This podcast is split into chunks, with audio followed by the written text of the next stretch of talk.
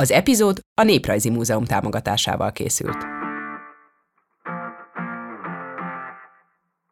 Mindennapi tárgyakat, a művészetet és a hozzátartozó hagyománykincsünket tanulmányozza az etnográfia. A mai részben kicsit magunkra reflektálunk. Hogyan éltünk és élünk abban a forgatagban, amit Budapestnek nevezünk. Útitársunk pedig Frazon Zsófia etnográfus, muzeológus. Főcím, és kezdünk!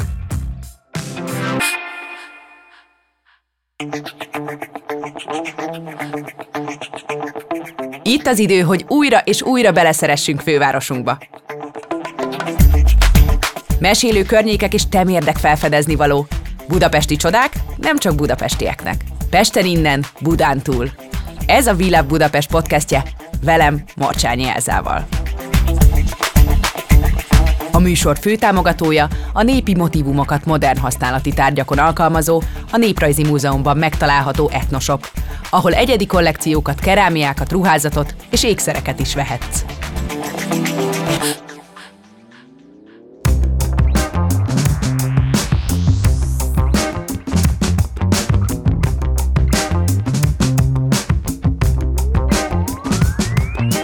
Kicsit rendhagyó a mai beszélgetésünk, mert nem egy városrészről, hanem egy nagyon fontos intézményről, és ehhez kapcsolódóan érdekes témákról fogunk beszélni a Néprajzi Múzeumnak a képviseletében is, vagy itt egy kicsit, ugye? Kicsit utána olvastam, ahogy te kezdted a pályádat, és a szakszédelgőt használtad magadra, illetve is talán induljunk innen. Nagyon tetszett nekem, hogy valami, valamelyik cikkednél azt írtad, hogy a kérész életű tárgyaknak vagy te a szakértője. Talán nem is a szakértője, de hogy nagyon szeretem azokat a tárgyakat, amelyek, amelyek valahogy ehhez az efemer kultúrához tartoznak. Ugye a kérész élet az, a, az az efemerségnek valamilyen fajta ilyen hétköznapi, kicsit ilyen becenő, becenévszerű változata, ugye az időhöz való viszonyukat fejezi ki, hogy valami, valami van benne valami, ami a rövid táv, vagy, a, vagy az észrevétlenség. Tehát lehet a tárgy élete hosszú, de hogy valahogy az egész élete egy ilyen észrevétlenségben ö, telik el, mint például egy lábtörlő, vagy egy hátmosószivacs, vagy egy szappantartó, vagy, vagy bármi olyan tárgy, ami az eldob, egyszer használatos, eldobható hajfestőkesztyű, amelyek nélkülözhetetlen részei az életünknek, lehet őket szeretni, meg nem szeretni, lehet ezeket utálni is, tehát teljesen mindegy, de hogy valahogy nélkülük nem tudna működni a rendszer úgy, ahogy működik, de mégsem kap kellő mennyiségű figyelmet, mondjuk például egy múzeumi kontextusba, mert valamiért nem elég jelentőségteljesek, nyilvánvalóan hiányzik belőlük a,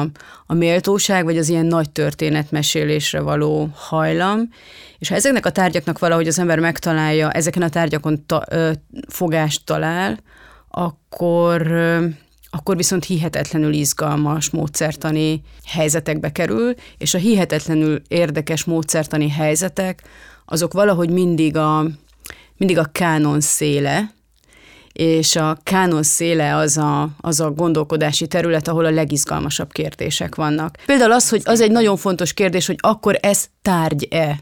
Uh-huh. Tehát, hogy mondjuk most tényleg maradjunk az eldobható, a, az, a hajfestők dobozban található kis kapszulában zárt verzió. Deluxe verzió, igen, jó, most nyilván ez egy, egy könnyű példa, de hogy ha ezt a, e, egy ilyen tárgyat megnézel, aminek annyi az élete, tehát egyrészt valakik csinálják, ez mondjuk az etnográfia szempontjából nem a legfontosabb eleme, de aztán valakik használják, tehát az egész hajfestő mechanizmus, és hogy egy ilyen mesterséget hazaviszel, és otthon a fürdőszobádban oldod meg. Ugye ennek egy nagyon fontos kelléke ez a, ez a gumikesztyű, aminek az nagyjából az élete, amíg föl, fölviszed a hajadra a hajfestéket, egy kicsit még így jössz-mész, mókolsz, aztán leszeded, és amikor már kim, és kidobod.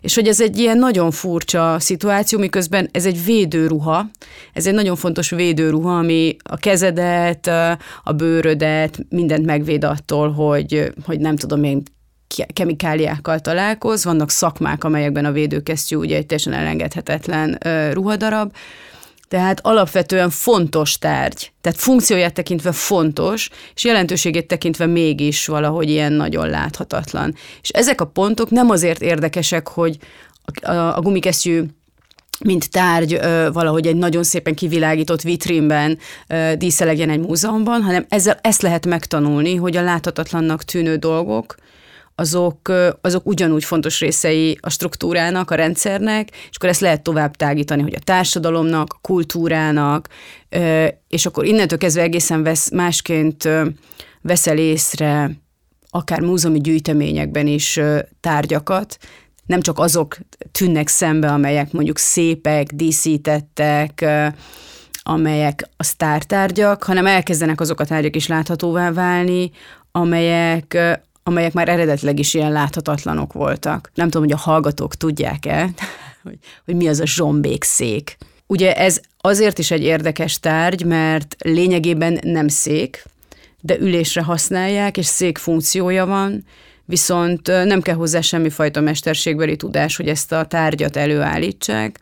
Nálunk van a gyűjteményben, ez arról szól, hogy a például ö, állattartással foglalkozó szakemberek, pásztorok, juhászok, kondások, tehát ugye itt egy 19. századi, 20. századi paraszti kultúráról beszélünk, ami nekük a specialistái, kint vannak a szabad, szabad térben, és minél kevesebb cuccal egy ilyen nomád életmódot folytatnak, és ahhoz, hogy az ülés kényelmes legyen, elő kell állítani dolgokat. Ugye lehet két darab lókoponyát is egymásra rakni, de ha momentán nincsen kettő darab lókoponyád, akkor megfogod az éles késedet, és az ilyen zsombékos földből, ugye amikor a, a fűszálaknak a gyökérzete egy ilyen összefüggő rendszert képez a, a földben, az egy ilyen nagyon tömör és izgalmas anyag, ilyen vályogszerű anyag.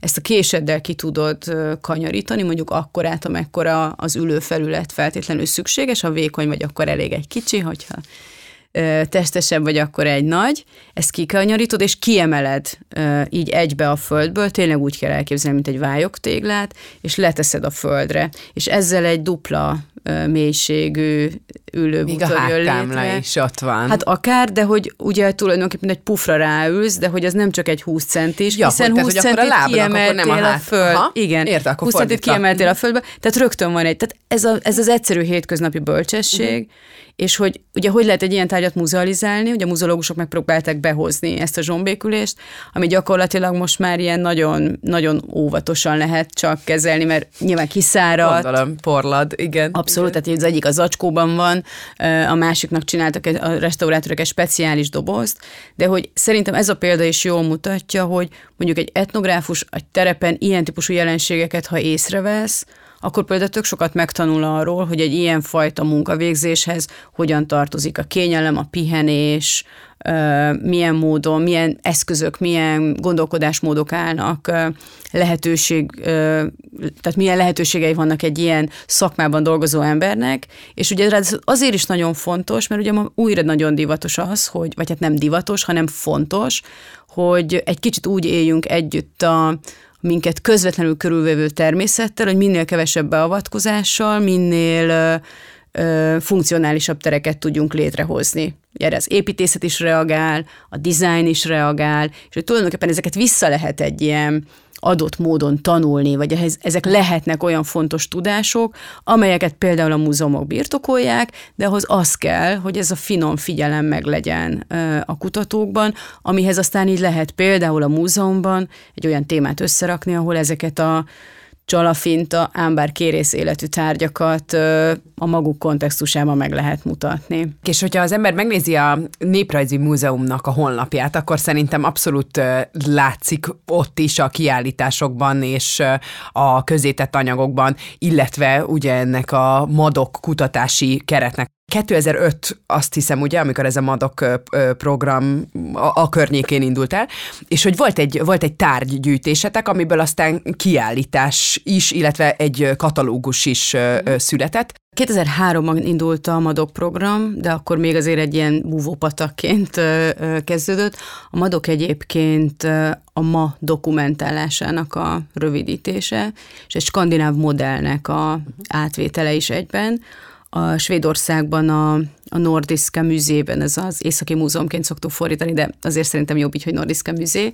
Volt egy program, még a 70-es években indult, aminek kifejezetten az volt a célja, hogy ezt a, a modernizálódó ö, svéd és skandináv, tehát nem csak svéd, de azért alapvetően Svédországra koncentrált, modernizálódó svéd társadalmat egy olyan sűrű leírásnak tegye ki, amelyen keresztül megérthető a munkának a világa, az utazás, a mobilitás, tehát ezek a nagyon ilyen kulcs témák, a lakáskultúra, és ezeket úgy képzelte el a, a múzeumi céna vizsgálni, hogy nem egy múzeum specializálódik arra, hogy a kortás kultúrával foglalkozzon, mert hogy az ennél sokkal komplexebb, hanem egy hálózatot próbál meg létrehozni, és minden múzeum, minden kutatóintézet vagy egyetem, tehát akik csatlakoznak egy ilyen programhoz, a saját területén végez kutatásokat, és ezek a csak kapcsolódnak hozzá ilyen összehangoló ma workshopnak mondanánk, vagy olyan misszióknak a megfogalmazása, ami kicsit hangolni tudja a munkát, hogy ne az legyen mindenki foglalkozik, amivel akar, akar, és olyan módszer, amivel akar, hanem hogy ez folyamatosan legyen vita tárgya. És, és ezt a modellt próbálta meg tulajdonképpen a MADOK program, mint kezdeményezés, átültetni magyar viszonyok közé, és valóban 2005-ben volt az első olyan nagyobb kutatás, aminél egyrészt a Néprajzi Múzeum, mint nagy intézmény. Igen, ezt akartam kérdezni, hogy az elejétől kezdve ő volt az intézményi keret. Uh-huh. Igen, igen, de hogy megpróbált mindenféle, nagyon-nagyon sokféle, sok léptékű és rengeteg ö, földrajzi, tehát Magyarországon, de rengeteg földrajzi közegben működő ö, múzeumot csatlakoztatni. Már egy picit lehetett látni, hogy ilyen országos viszonylatban melyik intézmény milyen irányba mozdulna el szívesen, tehát kávéházi kultúrától elkezdve a a hozományok átalakulása a század második felében, egészen odáig, hogy a kockaház kultúra, vagy a tisztálkodási szokások, szóval nagyon-nagyon sokféle öltözködés az mindenhol nagyon divatos volt, vagy mindenhol nagyon népszerű téma volt, szóval, hogy melyik intézmények mivel foglalkoznának szívesen, és akkor volt egy kezdeményezésünk, amire azt mondtuk, hogy próbáljuk meg megmutatni azt, hogy ezek a témák izgalmasak, forróak, élvezetesek, aktuális kutatásokból származó anyagot dolgoznak fel, tehát nem csak a történeti anyagot a gyűjteményekbe, és ha együtt jelenünk meg, akkor sokkal erősebbek tudunk lenni. Ezért az volt a terv, hogy egy éven keresztül minden hónapban megnyílik egy kiállítás az ország különböző pontjain, és valahogy egy ilyen összefűzzük egy ilyen sorozattá ezt a dolgot, majd pedig az azonos léptékű kiállítások, el, az azonos léptékű kiállításokat egy ilyen csere cserebázisba is bele lehet vinni. Mm. Tehát, hogy el lehet... És bocsánat, és ez mind, mind a jelenkor dokumentációja, igen, ez igen, az összetartó. Igen, igen, igen, igen, abszolút. Tehát, hogy mindenhol a kortárs hétköznapok uh-huh. volt a, a gorcső, és nálunk a múzeumban mi a műanyagot választottuk, mint egy mint egy anyagot és egy kultúrát. Ugye azért ez fontos rögzíteni, hogy 2005-ben járunk, tehát ez az egész klimaszorongásos és a... Még a hajnal, hogy A... Igen, igen, de már igen. azért kezdett Már érezzük, de még, igen. de még gyűjtjük a kis műanyagot, még nem um, dobjuk el. Igen, igen, tehát hogy az, hogy mi gyűjtjük, az ugye nem azt jelenti, hogy mi támogatjuk azt, hogy, hogy ebből minél többet gyártsanak, hanem uh-huh. azt jelenti, hogy megpróbáljuk megérteni, hogy uh-huh. ezeknek a tárgyaknak mi a, mi a szerepe, vagy mi a, mi az a kulturális kód, amit be tud hozni egy, egy gondolkodásmódba. Tehát, hogyha azt mondom, hogy a törzsgyűjtemény, vagy ezek a szim, nagyon erős szimbolikus történeti anyagok, akkor azért ezekben ez a ez a mesterségbeli tudás, mint egy hétköznapi tudás, és a kézzel előállított egyedi tárgyak, ezek nagyon fontos részét képezik. Ehhez képest ugye a műanyag az egy olyan világot hoz be, ami már gyáripar, ami sorozatgyártás, ami tömegtermelés, viszont a hétköznapoknak ugyanúgy ö, része, sőt, tehát hogyha az idővel, idővel való mozgást is megnézzük, akkor mondjuk így a második világháborút követően, vagy a 60-as, 70-es évektől kezdődően nagyon szignifikáns részei a lakáskultúrának, a munkakultúrának, a közlekedésnek, bárminek. Tehát, hogy ott van megkerülhetetlenül. És ezért is választottuk a műanyagot. Egyébként a másik ilyen anyag, ami szerintem ugyanilyen kultúra formáló, az a beton. Ugye ez két nagyon ö, erős anyag a szónak szimbolikus értelmében is. A műanyag meg a beton, ami alapvetően átalakította a, az, az, eg, tehát az egész életterünket. Ugye a beton nyilván a városi tereket, az építkezést, a, a, a térhasználatot, a műanyag pedig ezt az ezen belüli világot, ha most ezt a speciális műanyag kultúrát nem nézzük, ami a repülőgép, meg az űr, meg az orvostudomány, meg... Hanem csak a mindennapjaink. Igen. Igen. És aztán volt egy, ma már így nevezzük, hogy önkéntes tárgybehozó kampány, múzeumi gyűjtőkampány, akkor csak hozzá egy tárgyatnak hívtuk, de hát azóta már nagyon-nagyon komoly módszertani keretekbe öntöttük, amik tényleg ez volt a lényeg, hogy hozzá egy tárgyat, közítettünk egy felhívást, és azt kértük az emberektől, bárkitől, hogy hozom a Néprezi Múzeumban egy műanyag, vagy szignifikánsan műanyag tárgyat, ami az övé, tehát van hozzá valami viszonya, és, és tud és szeretne is mesélni róla.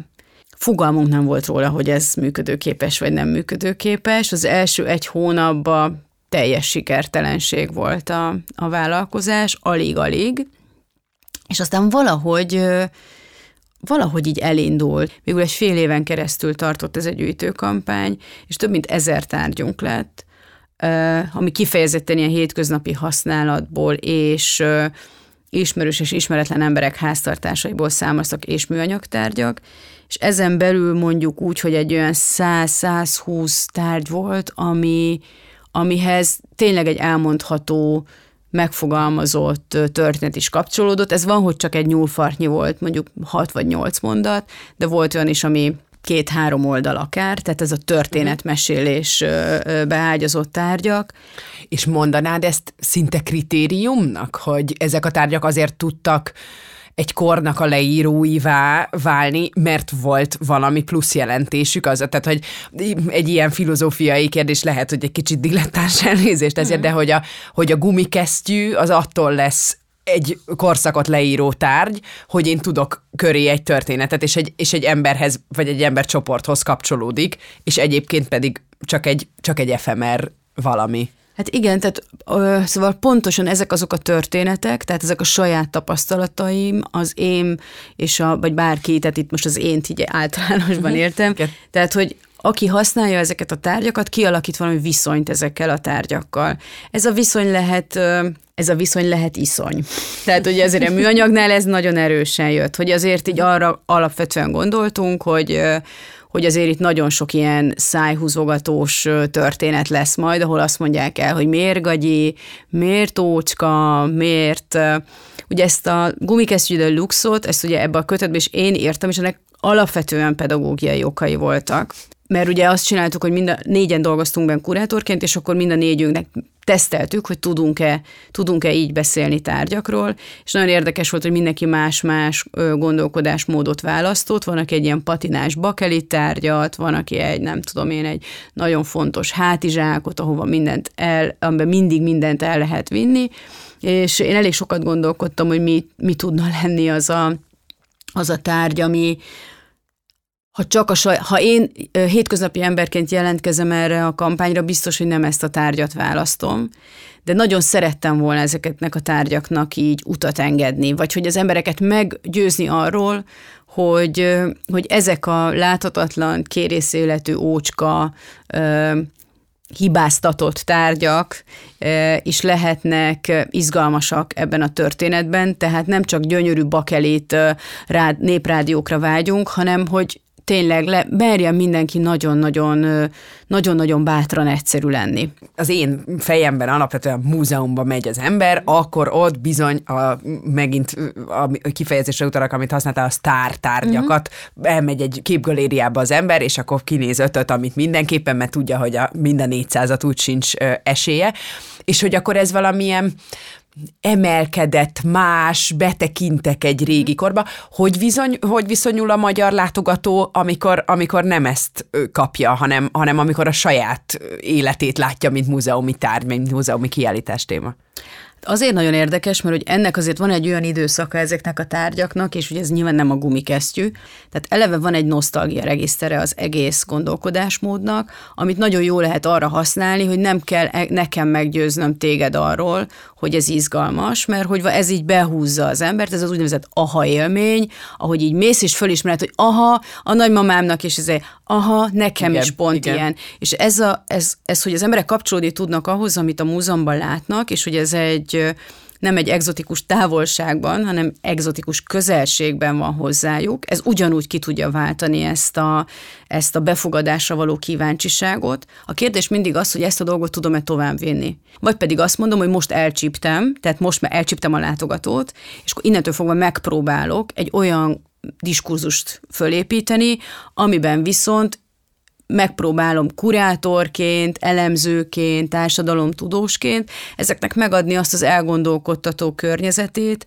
ami viszont már nekünk fontos, mint, mint múzeumban dolgozó szakembereknek, hogy, hogy valamit a maga komplexitásában tudjunk megmutatni. Tehát, hogy egy daráló az jó ahhoz, hogy behúzzon érzelmileg, de mondjuk például el lehet vele mondani azt is, hogy hogyan működött a rendszerváltás előtt a munkacsere program Magyarország és NDK között. És akkor ez már egy társadalmi probléma, aminek a kibontására például alkalmas lehet egy ilyen tárgy, tehát, és ha ennek Míg a tár... ha látok egy nagy plakátot, ahol 45 mondat van csak erről, akkor az nem, nem tud Igen, érzel. igen, tehát, tehát csak ezt kezdeném el mondani. az emberi van, lélekhez. És ezt akkor így lesz kettőt így le, nagyon jól lehet kom, kom, kombinálni. Tehát az, hogy az embereket érintetté tenni a, a befogadásban, hogy ne, ne, ne csak, tehát tényleg ez az, én mindig ezt szoktam, hogy ezt az exotikus távolságot egy ilyen exotikus közelségé változtatni, ez egy nagyon jó, ez színházban, filmen is ugyanígy működik, hogy, hogy az érintettség, a, a saját tapasztalat, a beleérző képesség, az egy nagyon fontos dramaturgiai elem abban, hogy, hogy hogyan tudsz akár a saját távollétedben is kommunikálni a, a, a befogadókkal, a látogatókkal. Tehát eleve, ha már nem azt mondod, hogy befogadó meg látogató, hanem azt mondod, hogy múzeum használó, ami mhm. egy sokkal demokratikusabb hozzáállás, akkor ez egy partneri viszonyt feltételez, és ebben a partneri viszonyban valahol nekem fontos az, hogy te ne csak látogatóként gyere be a, a múzeumba, hanem például már a munkám során segítsd a munkámat mondjuk a saját tapasztalataiddal, a saját tárgyaiddal, és ha én erre oda tudok figyelni, és meg tudom a te figyelmedet nyerni, akkor ez egy olyan jó alapkarakterű helyzet, amiből sokkal könnyebb tovább lépni.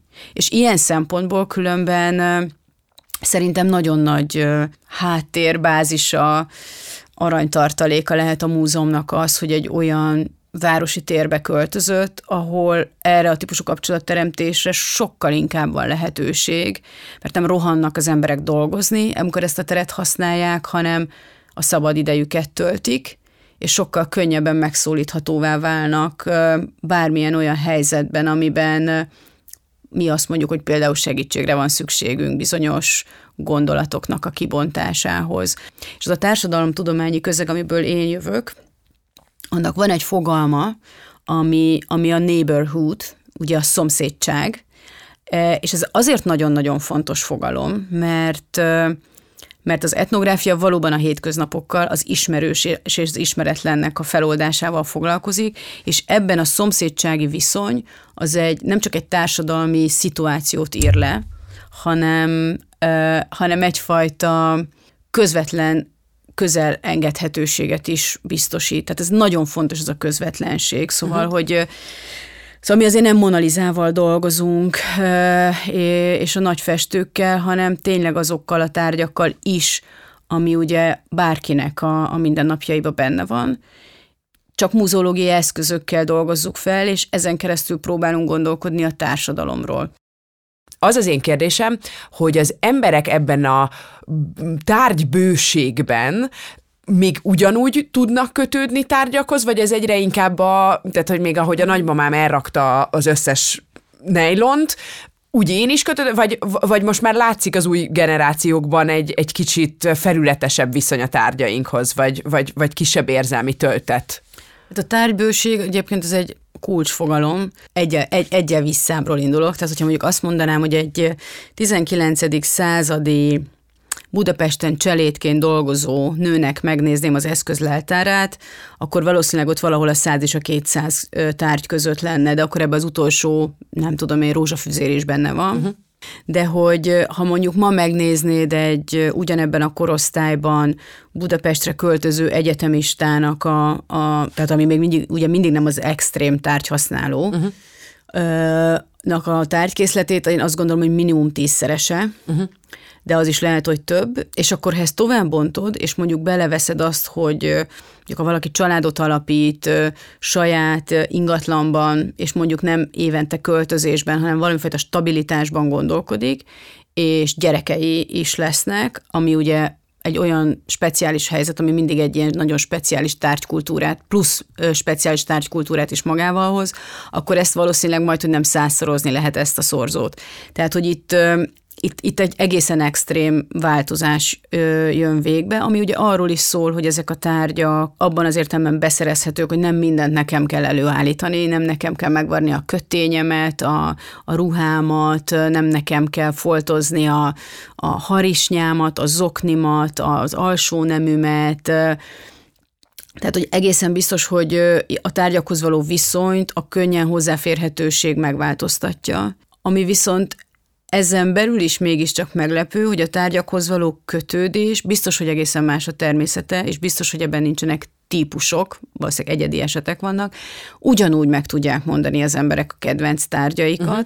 Nyilván más karaktere van egy halmaznak, amit ma kiválasztana egy 20 vagy 30 vagy 40 vagy 50 éves megkérdezett. Rengeteg fele, tényleg rengeteg felesleges tárgyunk van. Embere válogatja, de hogy de hogy azért az sem, az, sem, az sem véletlen, hogy már gyakorlatilag szövegek születnek arról, hogy hogyan szelektálj, vagy hogyan hát, csinálj rendet. iskolák, igen, igen, pontosan. Tehát, hogy azért ez ugye pont erre adott válaszreakció. Sparks Joy, vagy nem Sparks igen, Joy. Igen, igen abszolút. Igen. És ö, mi hallgatókkal csináltunk egy pár évvel ezelőtt, egyetemi hallgatókkal csináltunk egy, egy kutatást, és ö, én azt kértem tőlük, hogy, hogy szedjenek, több lépcsőben dolgoztunk, és azt kértem tőle, tőlük első lépcsőben, hogy próbáljanak meg összeszedni a környezetükből, csinálják egy listát, száz olyan tárgyat, amiről azt gondolják, hogy ha most így egy ilyen nagy első szelekciót, egy nagy szelekciót kéne csinálni, ha ez a száz tárgyuk megvan, akkor tulajdonképpen elboldogulnának a, a, az életükben. Most nem azt mondom, hogy örök életükre, de hogy és nem is kell nagyon belegondolni, nem kell lakatlan szigetre esni, meg szóval az összes ilyen na, dramaturgiai elemet kikapcsoltam belőle, csak azt kértem, hogy ilyen, nagyon ilyen egyszerűen és praktikusan, de az érzelmeiket sem kikapcsolva belőle, mert ugye vannak tárgyak, amikhez a praktikum miatt, vannak tárgyak, amikhez érzelmi alapon kötődünk, így vegyék végig. És nagyon-nagyon nehezen oldották meg ezt a feladatot. Tizet könnyebben tudtak volna mondani, hm. mint százat, mert a száz az már egy olyan az már egy nagy kollekció. És ez a száz viszont nagyon jól leírta azt, hogy tulajdonképpen tényleg ebből nagyon sok helyen kimaradtak, ezeket ilyen zajos tárgyaknak szoktam hívni, tehát amelyek tényleg csak a káosz növelik így a, a környezetünk, és alapvetően teljesen fölöslegesek a, a, az életünkhöz, mert hogy azok a tárgyak nem teljesen fölöslegesek, amelyekhez funkcionálisan nem, de érzelmileg kötődünk. Tehát az emléktárgyakat én soha nem tartom ö, fölösleges tárgyaknak, mert nyilvánvalóan nem csak egy funkcionális, hanem egy érzelmi ö, lények is vagyunk, és ugye ez egy ilyen nagyon szép kombináció. Egy ilyen csökkentési ját játék jött után, először le kellett 20-ra, aztán 10-re csökkenteni, 20-ra már nagyon könnyen le tudták csökkenteni, és abban a 20 tárgyban, abban mind ilyen tényleg jó, tehát valószínűleg a telefonját mindenki benne hagyta az utolsó körig, meg a lakás kulcs, meg volt egy-két ilyen nagy szemüveg, tehát voltak azért ilyen alapvető kulcstárgyak, de, de hogy arról a húsz tárgyról már tényleg azt lehetett mondani, hogy azok, azok a tárgyak, amelyekre mindenki úgy gondol, hogy a legfontosabb tárgyaim, hogy és igenis kialakít vele egy olyan ö, szoros viszonyt, még abban az esetben is, ha ez egy funkcionális tárgy, ami, ami tök jól kirajzolja ennek a, ennek a tárgykorpusznak a, a csúcsát. Nagyon izgalmas volt, rengeteget lehetett beszélni, és a következő lépcsőben kellett tízre csökkenteniük, az megint majdnem olyan nehéz volt, mint, uh-huh. Mint a százat összeszedni, tehát az elfelezés az ott már, az már látszott, hogy nagyon fáj, nagyon fáj nekik, és én, is, én mindig csináltam velük a feladatokat, tehát uh-huh. É, és példával teljesen, is. teljesen, teljesen át ült, amit mondtak, és végül azt csináltuk, hogy tizen voltak a kurzusba, és mindenkinek volt tíz tárgy, és ebből csináltunk egy százas archívumot, egy olyan közös archívumot, amiből aztán közösen kezdtünk el dolgozni. És ez azért volt nagyon fontos, hogy egymás tárgyait is ö, ö, megismerjék, hogy tudjanak beszélni saját tárgyaikról a, a többieknek, és arról, hogy ez a tíz tárgy hogyan lehet az ő ilyen személyiség, karakterük. Mert ugye ezt kértem tőlük, hogy tehát ne, ne a sablonos csökkentést csinálják, hogy tényleg csak a funkcionális marad uh-huh. benne, hanem olyanokat is, amikről azt gondolják, hogy fontos, mert hogy a karakterüket kifejezi. Tehát, tehát, legy, tehát hogy ez a legyen egy ilyen nagyon személyes, ö, ö, személyes tárgy, de hogy nem kell szép tárgyaknak lenni, ezt nyugodtan elengedhetik, hanem lehetnek nagyon csúnyák is ez a tárgyak. Tehát, hogy valakinek egy rojtos szélű, összecsukható, nem tudom én, matrac, az, az egy nagyon meghatározó és fontos, mert hogy nem tudom, mindig azon a, a, alszanak a vendégei, és neki fontosak a vendégek, akkor az ő életének az egy nagyon-nagyon fontos, fontos része, része, és azt nem kell restelni. Uh-huh. Tehát, hogy nem, nem kell, mert ugye tudták, hogy egy kiállításon dolgozunk, mert ugye ez volt végül a végkiárat, tehát mondtam, hogy ne kezdjék el esztetizálni ezt a dolgot, tehát semmi semmiképpen ne forduljunk át abba, hogy csak szép tárgyak vannak, ahol el lehetett nyerni azt a bátorságot a saját tárgyaiknak az átnézésekor, hogy, hogy más is mer ronda tárgyat szeretni. És hogy ez szerintem egy ilyen jó, jó, jó kombó. És hogy, hogy annak is lehet egy ö, helye egy kiállítási igen, keretben. Igen, Tehát, mert igen, ez is nagyon igen, érdekes, igen, hogy igen, erről is egy igen. picit beszéltünk, hogy ugye mi való a múzeumban, a szép tárgy, és igen, hogy meg a kiállításra. Igen. Nagyon sokat tanultam régen a múzeumpedagógus kollégáktól, és ö, e, e, volt egy olyan projektünk, amiben kifejezetten ö, olyan tárgyakat tettünk bele, amelyekre azt szoktuk mondani, hogy ronda tárgyak. Tehát, hogy csúnyák. És akkor így meg lehet fogni egy ilyen ronda tárgyat, és azt lehet mondani egy ilyen kisgyereknek, hogy ne haragudj, hogy nem vagyok szép. És elmondani azt, hogy egyébként van egy története, és hogy a szépség az nem csak egy vizuális dolog, hanem hogy a szépség az tulajdonképpen egy ilyen belső történet, tehát egy szép történet, az tulajdonképpen egy ilyen tárgyat nagyon meg tud szépíteni. Tehát ezen keresztül a múzeumi tárgyakra is egészen másként tudsz ránézni, azokra a múzeumi tárgyakra, amelyeknek például nincsenek meg ezek a történetei, mert más módszertannal ö, gyűjtötték őket, ö, vagy mert 19. századi paraszti kultúrának a kutatásánál nem használták ezt a fajta narratív, közegbeágyazást, ezt a fajta személyes élettörténetbe burkolt gondolkodásmódot, azt a, azt a nagyon-nagyon lágy módszertant, amit az etnográfiának van, hogy kérdezek, hogy kommunikálok, hogy meséltetek, hogy, hogy fe, közösen felidézünk történeteket, és ahhoz próbálunk meg bekapcsolni tárgyakat, és így próbáljuk meg megérteni a, a privát életet, a, funkcionális dolgokat, a, a, a lakáskultúrát, a világot, a hétköznapokat. Szóval hogy ehhez nagyon jól lehet ezt használni módszerként. Arra szeretnélek még kérdezni, hogy most a múzeumban látogatóként milyen formában tudnánk találkozni ezekkel a gondolatokkal, módszertannal, illetve hogy most milyen projektek vannak, amiben akár esetleg még csatlakozni is lehet. Mm, hát most uh, ugye sok mindent kezdünk újra, és sok mindent... Uh, ez is még a költözés kapcsán. Igen, igen, a, igen, tehát azért ez egy teljesen... Az új hely megtalálása. Új, igen, ez egy új, új szituáció, amiben uh, vagyunk, és egyébként pont nemrég nyílt, vagy uh, nemrég zárt be egy kiállításunk, ami majd hogy a második időszaki tárlata volt az intézménynek a múzeumban, és ezt kifejezetten a MADOK programmal készítettük. Ennek az volt a cím, hogy székátiratok tehát pont ezt a kommunikációt próbáltuk meg újra föleleveníteni ebben az új múzeumi térben a történeti anyag és, és kortárs tárgyak között.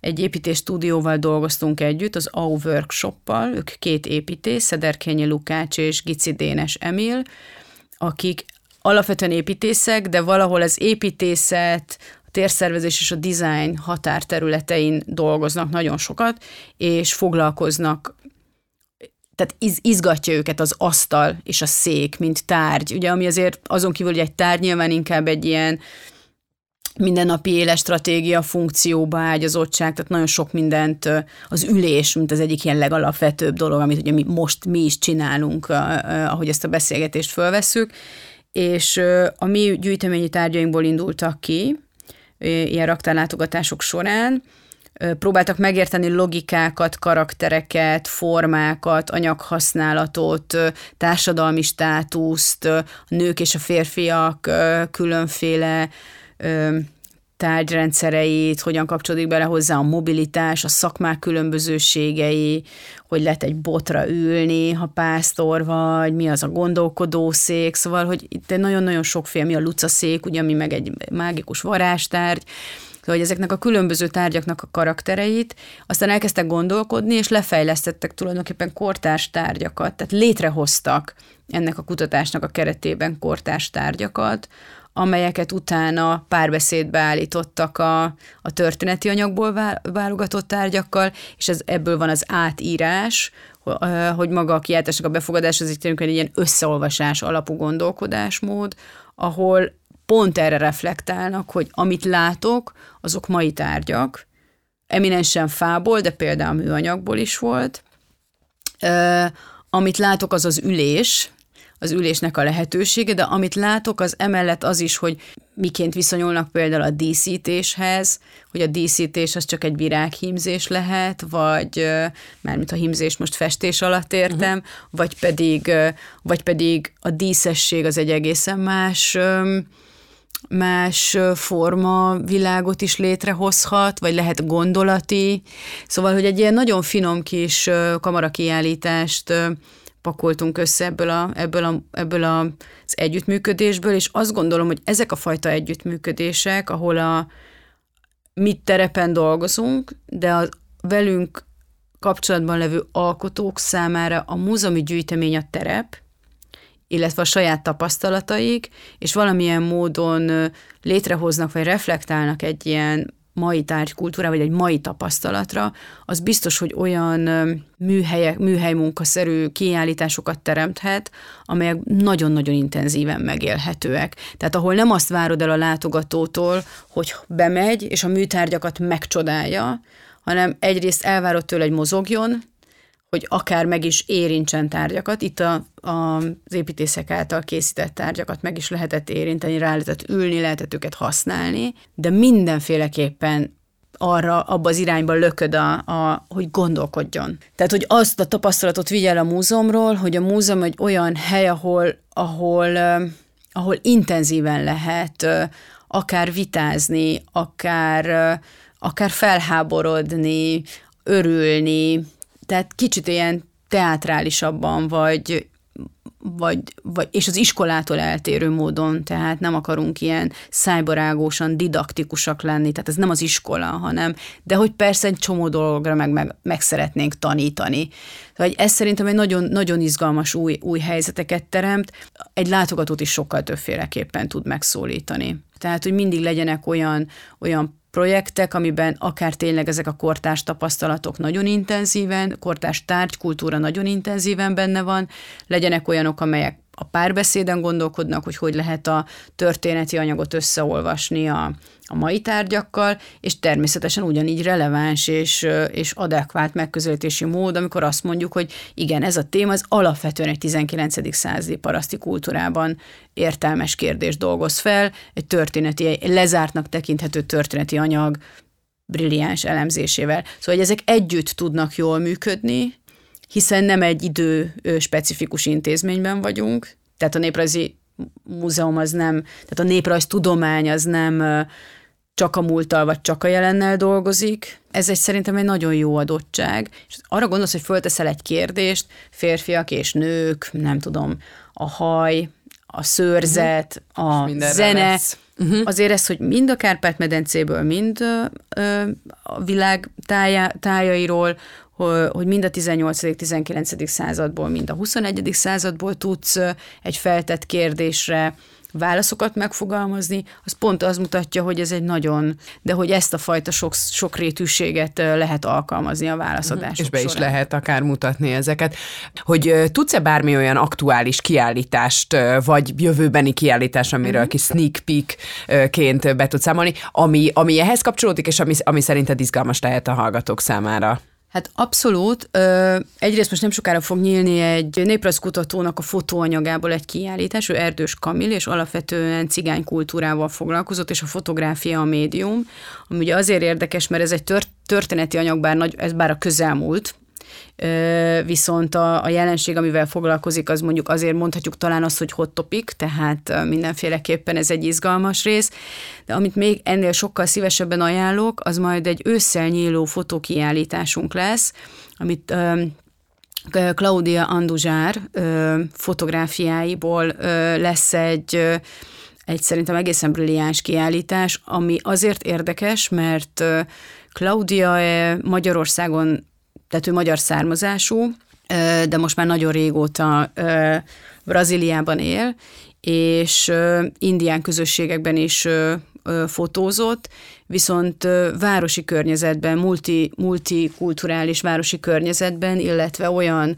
szegregátumokban, ahol a szegénység vagy a prostitúció is jellemző, tehát nagyon komoly társadalmi problémákat, nagyon különböző világokat, tehát egy metropolisnak a nyomornegyedei és egy őserdei indián törzs, ugye azért ezek nagyon különböző, egymástól eltérő trópusok, de hogy van egy olyan fajta szenzitivitás az egész gondolkodás módjába, és egy olyan női tekintete, amit egyébként nem kapcsolnék ki ebből a rendszerből, egy olyan női tekintete, és egy olyan hosszú életútja, Claudia is 92 éves, egyébként még egy élő alkotóról van szó, egy olyan hosszú idő, ami, ami egy egy nagyon sajátos univerzumot hoz létre, és az ő képeiből készül most nálunk egy nagyon nagy formátumú kiállítás, amiben egy antropológus, egy kortás fotográfiával dolgozó és egy női fotográfusokkal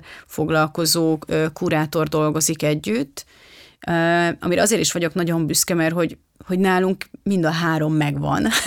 Tehát ez egy nagyon jó érzés, hogy a uh-huh. csapatban ez így mind a három uh, világ jelen van, és azért alapvetően ez a fotókiállítás ugyan 30, 40, 50, 60 év uh, időintervallumot is átfog, azért egy nagy, egyrészt egy nagyon aktuális, másrészt egy nagyon jelenkori nézőpontból tekint erre az egész történetre, úgyhogy e, én ezt a kiállítást nagyon, nagyon, nagyon várom, és abba bízom, hogy ez egy olyan kiállítás is lesz, ami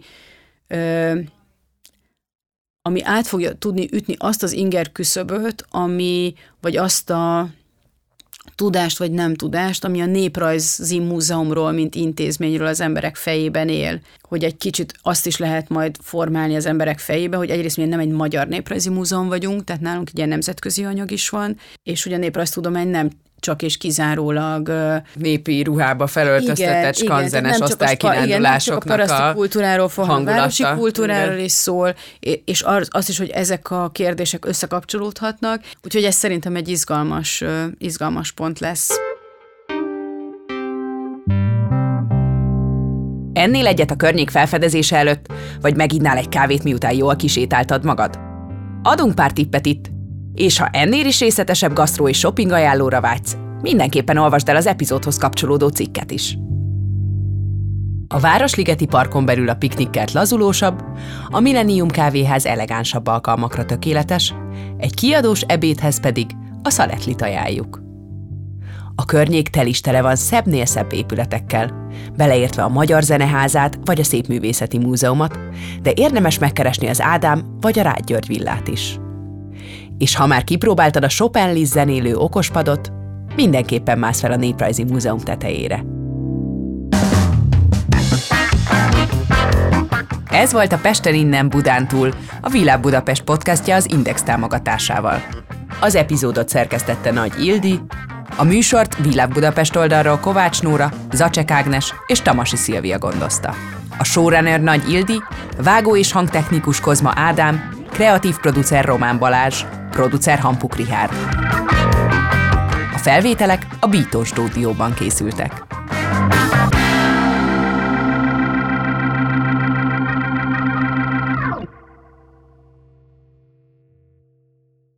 A műsor a Béton partnere.